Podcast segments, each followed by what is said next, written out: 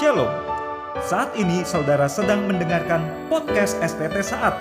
Podcast ini berisi penyampaian firman Tuhan yang bukan hanya akan memperluas pemahaman iman, namun juga akan mentransformasi kehidupan saudara.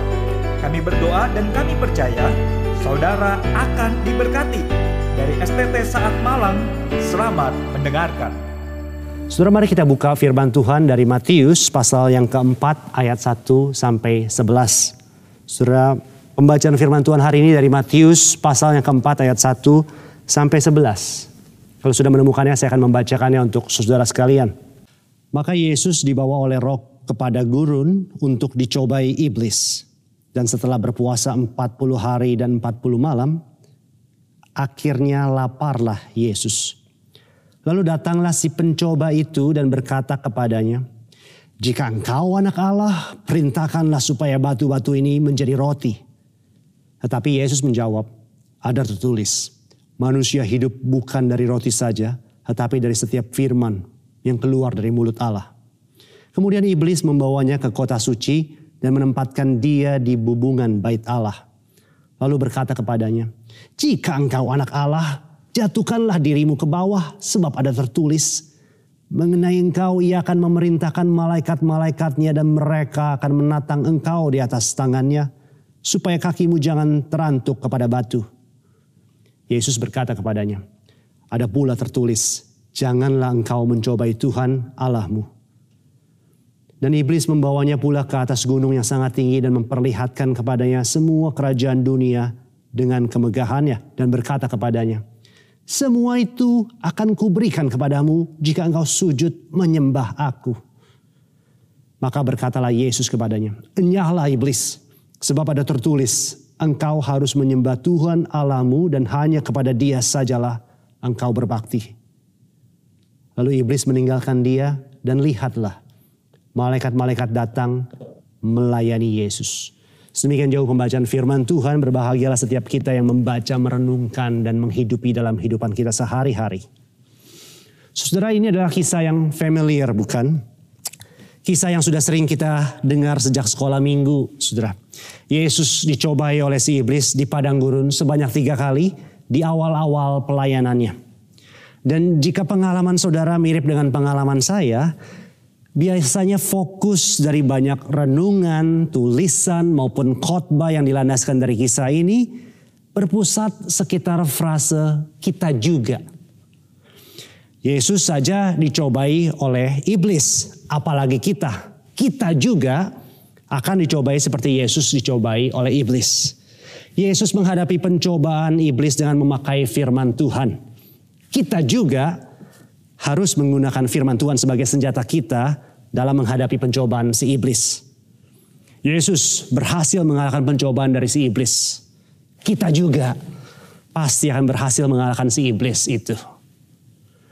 Saudara tentu saja fokus kepada kita juga dalam membaca dan merenungkan firman Tuhan itu tidak salah. Karena memang Alkitab adalah firman Allah di mana Allah secara aktif berbicara kepada umatnya dulu maupun sekarang. Oleh karena itu kita harus membacanya bukan sekedar sebagai sebuah dokumen historis di masa lampau, tetapi sebagai perkataan Allah kepada kita juga hari ini dan di sini. Meskipun demikian, Bapak Ibu sekalian, kita harus tetap mengingat bahwa subjek utama dari seluruh kitab suci adalah Allah Tritunggal itu sendiri. Bukan saya, bukan saudara, bukan kita, dan bahkan juga bukan bangsa Israel di perjanjian lama ataupun para rasul Paulus ataupun jemaat mula-mula di perjanjian baru. Kita semua saudara terhisap dalam kisah Allah yang besar ini. Dan kita semua memiliki tempatnya masing-masing dalam kisah yang agung ini. Namun harus jelas bahwa kisah ini pertama-tama dan terutama adalah tentang Allah dan bukan tentang kita. Figur sentral dari seluruh kitab suci adalah Yesus Kristus dan bukan yang lain. Dan khususnya di teks ini, ketika kita membaca kisah pencobaan di padang gurun ini, adalah penting untuk tidak melewatkan poin utama dari kisah ini dan terburu-buru mencari signifikansi atau aplikasi atau kena mengenanya dengan hidup kita juga sekarang ini. Saudara meskipun saya percaya bahwa kita juga ada di dalam benak Allah Roh Kudus ketika ia menginspirasikan Matius untuk mencatat kisah pencobaan ini. Namun kisah ini pertama-tama dan terutama ialah tentang Yesus Kristus. Poin utama dalam kisah ini adalah bahwa Yesus dan hanya Yesuslah yang sanggup dan yang telah mengalahkan pencobaan dari si jahat itu. Sedangkan kita jika dibiarkan dengan kekuatan kita sendiri, kita tidak akan sanggup dan bahkan kita telah kalah dari pencobaan demi pencobaan dari sejahat itu.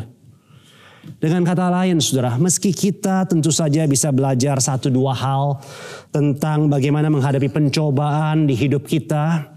Atau mendapatkan tips dan triks dari bagaimana Yesus menghadapi si iblis dalam pencobaannya itu. Namun itu bukan poin utama dari teks ini. Kisah ini sebaliknya ingin menunjukkan bahwa pencobaan yang dia alami itu unik sifatnya. Pencobaan ini didesain khusus untuk dia dan hanya dialah yang sanggup melewatinya. Saudara klaim ini tentu saja masuk akal hanya jika kita mengerti identitas Yesus Kristus itu sendiri. Apa yang dia lakukan dan apa yang dia alami termasuk pencobaan yang dia alami di sini mendapat signifikansinya hanya jika kita mengetahui siapa dia itu sebenarnya. Dengan kata lain, saudara, teks ini merupakan adegan kecil dari kisah Yesus yang lebih besar yang tercatat di dalam Injil Matius ini. Dan kisah hidup Yesus itu sendiri merupakan bagian atau kelanjutan dari kisah yang lebih besar lagi. Yang sudah dikisahkan jauh sebelum kedatangan Yesus ke dunia. Jadi saudara untuk mengerti signifikansi dari kisah pencobaan Yesus ini dan untuk mengerti apa yang Matius sedang lakukan dengan mencatat kisah ini di sini, kita perlu sedikit banyak mundur ke belakang. Kita perlu reading backwards alias membaca dari belakang ke depan. Pertanyaannya sekarang ialah mau mundur ke belakang sejauh mana kita? Atau dalam konteks pembacaan kitab suci, mau mundur sedepan apa kita sekarang? Sudah saya mengusulkan, mari mundur ke paling depan. Ke kitab yang paling awal. Ke kisah yang paling tua. Kisah orang tua pertama umat manusia, kisah Adam dan Hawa. Sudah kita tahu cerita ini dengan baik. Setelah Allah menciptakan dunia ini dengan segala isinya yang baik itu, ia menciptakan Adam dan Hawa dan menempatkan mereka di Taman Eden untuk menjadi wakil Allah, menjadi gambar dan rupa Allah di dunia ini, dan untuk memelihara dan mengusahakan taman itu. Allah memberikan mereka kuasa dan tanggung jawab atas bumi ini. Tetapi ia juga memerintahkan mereka untuk menjadi taat dan setia kepadanya. Allah mengizinkan mereka untuk makan buah dari semua pohon-pohonan yang ada di taman itu, kecuali satu yang Tuhan larang, buah dari pengetahuan yang baik dan yang jahat itu kita bisa mengatakan bahwa ini adalah semacam tes atau ujian yang Allah berikan kepada Adam dan Hawa. Dan tentu saja Allah bermaksud baik, saudara. Untuk menguji hati dan kesetiaan mereka kepadanya. Agar mereka bertumbuh dan bergantung kepada Allah. Namun kita tahu ceritanya. Iblis dalam gambar dan rupa seekor ular bermaksud buruk. Dan mencobai mereka agar mereka berpaling dari Allah. Sudah perhatikan bahwa ada persamaan-persamaan dan juga perbedaan-perbedaan yang menarik dari kedua kisah pencobaan ini. Persamaan yang pertama adalah soal letaknya di dalam masing-masing cerita. Pencobaan di Taman Eden itu terjadi di awal-awal dari kisah Adam dan Hawa.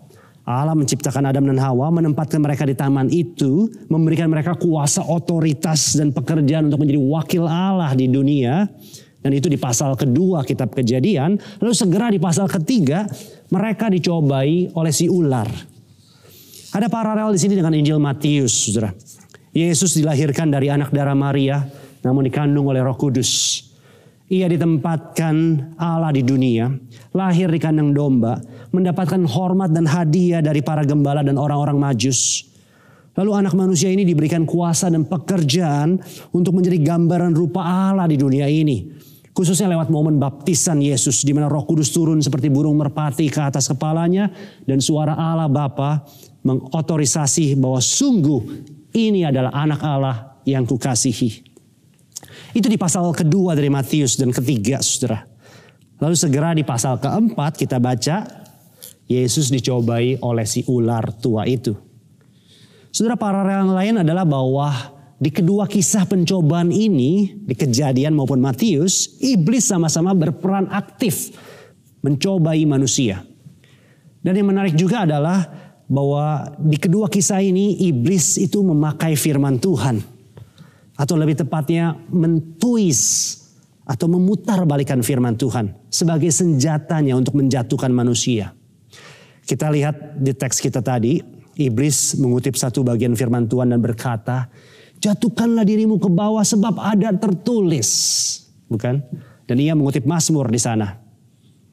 Di pencobaan pertama di Taman Eden, ular yang adalah iblis itu juga memulai dengan berkata, tentulah Allah berfirman, semua pohon dalam taman ini jangan kamu makan buahnya, bukan?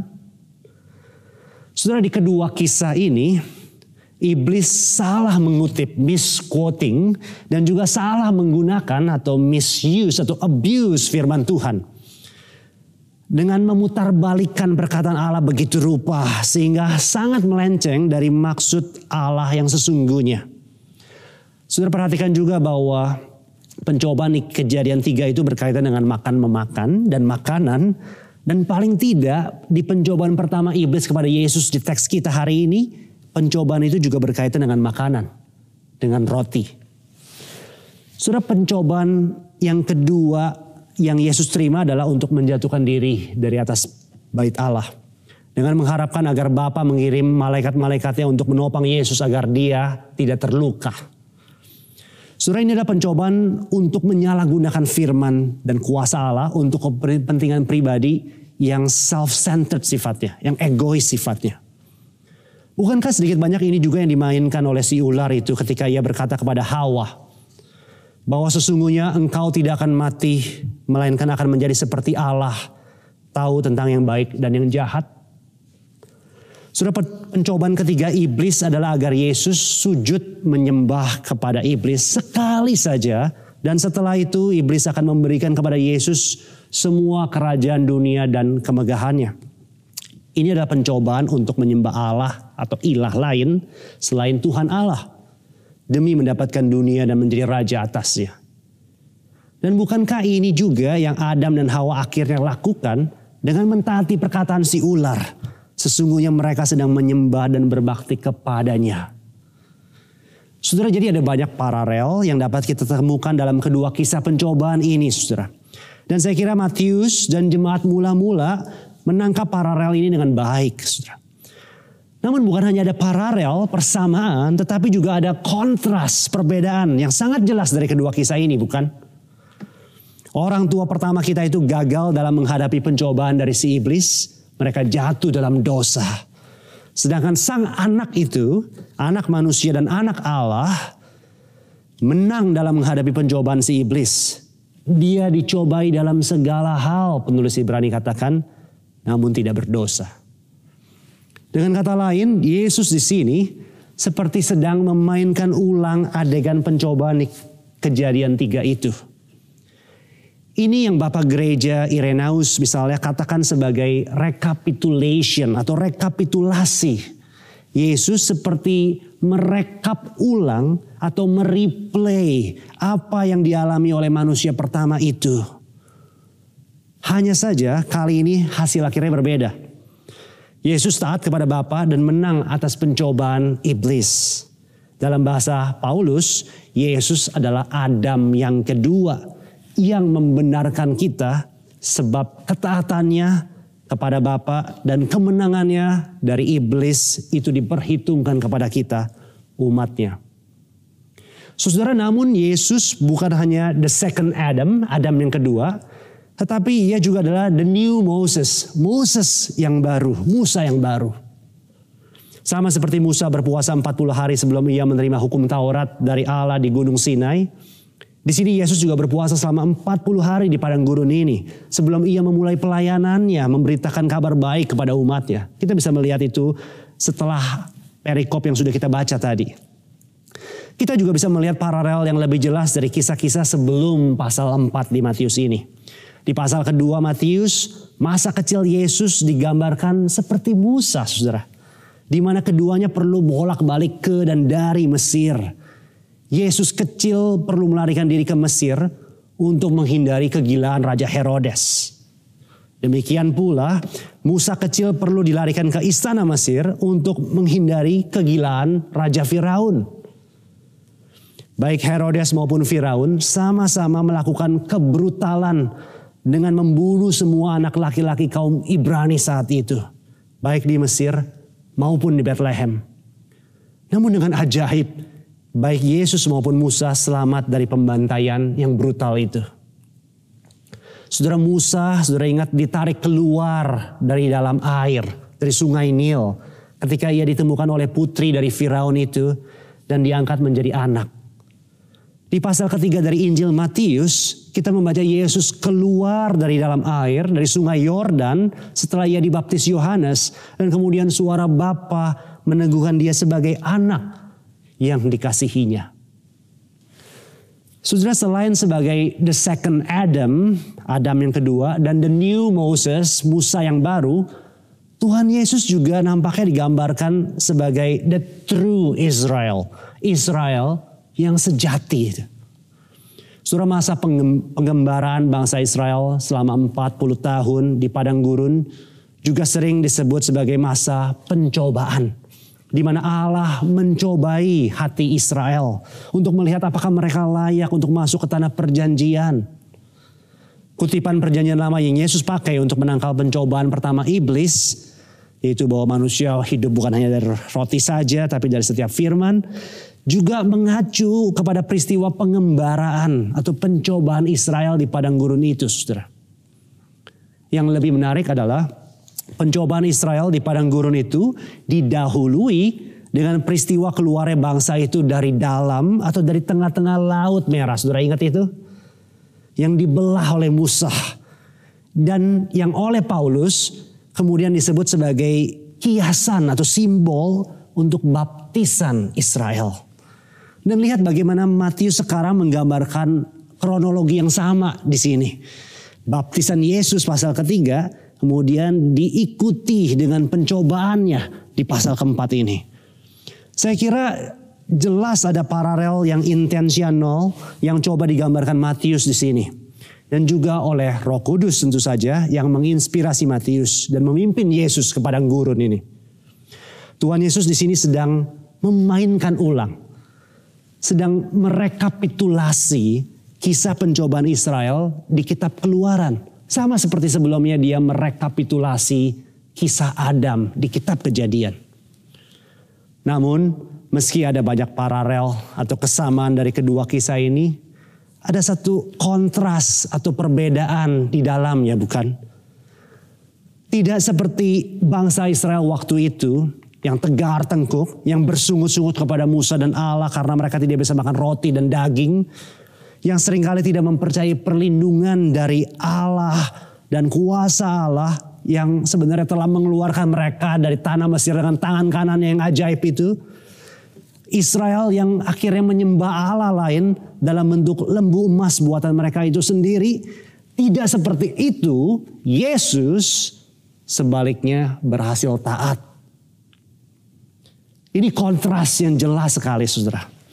Meski Yesus lapar seperti Israel di padang gurun, namun ia menolak untuk memakai kuasanya untuk mengubah batu menjadi roti.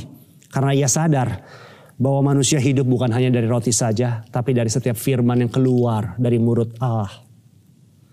Meski Yesus tahu bahwa Allah akan mengirim malaikat-malaikatnya untuk menopang dia jika ia melompat dari bumbungan bait Allah itu, namun ia menolak untuk mencobai Allah bapaknya seperti Israel mencobai Allah ketika di padang gurun itu.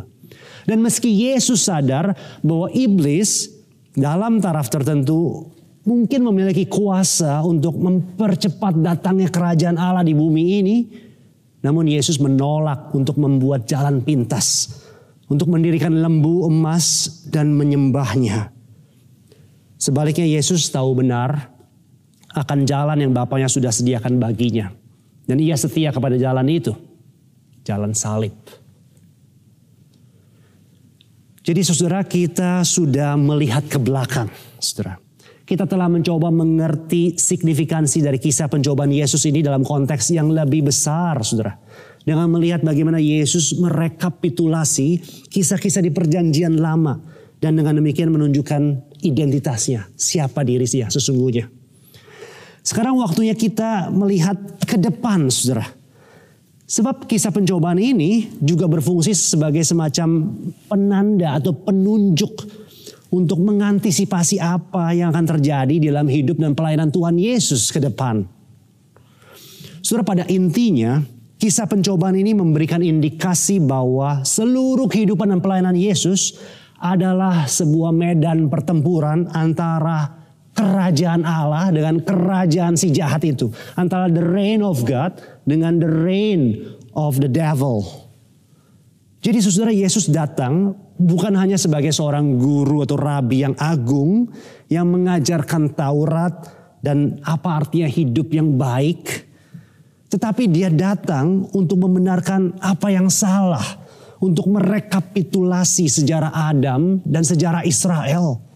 Dia datang untuk merampas dan merebut kembali, mereklaim dunia yang telah ada dalam cengkraman si jahat itu.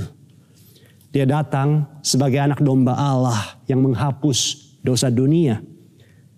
Dan ia melakukan hal ini dengan menghadapi si iblis secara langsung. Dari awal pelayanannya sampai pada akhirnya. Surat teks kita menunjukkan bahwa Yesus telah berhasil mengusir iblis dari hadapannya. Dan menang atas pencobaan ini. Namun si iblis belum kehilangan sengatnya. Dan belum juga menyerah. Versi Lukas dari kisah ini ditutup dengan perkataan, Iblis mundur dari hadapan Yesus dan menunggu waktu yang baik. Dan kalau saudara membaca kitab-kitab Injil, saudara akan mendapati bahwa iblis bekerja melalui banyak agen dan berbagai cara untuk mencoba Yesus terus menerus. Puncaknya tentu saja ialah di dalam peristiwa penyalipan Tuhan Yesus. Surah Alkitab dan tradisi Kristen secara konsisten mengajarkan bahwa salib Kristus adalah poin klimaks di mana peperangan antara Allah dan si jahat itu berlangsung. Salib adalah tempat di mana si ular tua itu meremukan tumit dari keturunan si Hawa, yaitu sang anak manusia itu. Dan pada saat yang sama, di situ juga lah di salib, sang anak itu meremukan kepala si ular tua itu. Iblis mengira bahwa ia menang karena berhasil membunuh anak Allah di atas kayu salib. Namun Allah sesungguhnya lah yang menang. Karena ia berhasil mengubah kejahatan yang paling jahat itu, yaitu salib, menjadi momen kebaikan yang paling baik, yaitu keselamatan bagi dunia ini. Jadi salib Kristus bukan hanya pernyataan akan kasih Allah bagi manusia, itu benar, tetapi salib Kristus juga adalah pertunjukan kuasa Allah yang besar.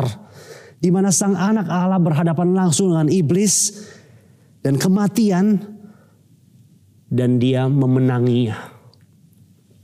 Surah seperti di kisah pencobaan di awal perjalanan Yesus, kisah salib itu juga bisa dikatakan sebagai kisah pencobaan di akhir hidup Yesus. Seperti Yesus menolak untuk mengubah batu menjadi roti ketika ia lapar, begitu pula ia menolak ketika diberi minum anggur asam ketika ia haus di atas kayu salib. Ia tahu bahwa manusia hidup bukan hanya dari roti, dan anggur saja, tetapi dari setiap firman yang keluar dari mulut Allah. Seperti Yesus menolak untuk turun, menjatuhkan diri dari atas bumbungan bait Allah agar malaikat-malaikat datang dan menopangnya. Begitu pula ia menolak untuk turun dari atas kayu salib. Bahkan ketika dia dicobai, engkau anak Allah turunlah. Dan ia menolak juga untuk memanggil 12 pasukan malaikat untuk berperang bagi dia. Meskipun ia dapat melakukannya. Ia tahu apa yang bapaknya kehendaki untuk ia lakukan. Dan ia menolak untuk mencobai bapaknya. Seperti Yesus juga menolak untuk menyembah iblis demi mendapatkan dunia dan seluruh kemegahannya itu. Begitu pula ia menolak untuk menghindari jalan salib demi kepentingan dan kenyamanannya sendiri. Ia tahu bahwa hanya kepada Allah sajalah ia harus berbakti. Dan hanya dengan jalan salib inilah ia akan mendirikan kerajaannya. Dan seperti Yesus menang di atas pencobaan pencobaan iblis di padang gurun, begitu juga Yesus menang atas pencobaan terakhir iblis ini di bukit Golgota. Dan jika di awal Yesus itu diproklamirkan oleh suara dari surga sebagai anak Allah yang diperkenan oleh Bapa di momen baptisannya itu, persis sebelum kisah pencobaan yang kita baca tadi, maka di akhir Injil ini setelah mengalahkan seluruh pencobaan iblis untuk turun dan menghindari jalan salib. Persis setelah Yesus dengan setia mati dari di atas kayu salib, kepala pasukan Romawi yang menyaksikan peristiwa itu mengatakan, sungguh ia ini adalah anak Allah. Oh saudara-saudara, siapakah yang seperti dia? Yesus Kristus anak Allah yang hidup, yang mati dan yang bangkit bagi kita. Tidak ada yang seperti dia bukan? Hanya Yesus yang sanggup menghadapi pencobaan demi pencobaan dari si jahat dan keluar sebagai pemenang. Hanya Yesus yang sanggup mengalahkan si ular tua itu dan meremukkan kepalanya sekali untuk selama-lamanya. Hanya Yesus yang sanggup hidup sepenuhnya dalam ketaatan kepada Bapa, bahkan taat sampai mati di atas kayu salib. Hanya Yesus itu sebabnya di awal tadi saudara, saya berusaha untuk tidak terlalu cepat membaca teks ini dengan perspektif kita juga. Sebab faktanya adalah kita tidak, bukan kita juga, sebaliknya kita tidak, tidak seperti Yesus. Kita tidak sanggup menghadapi pencobaan dari si iblis itu.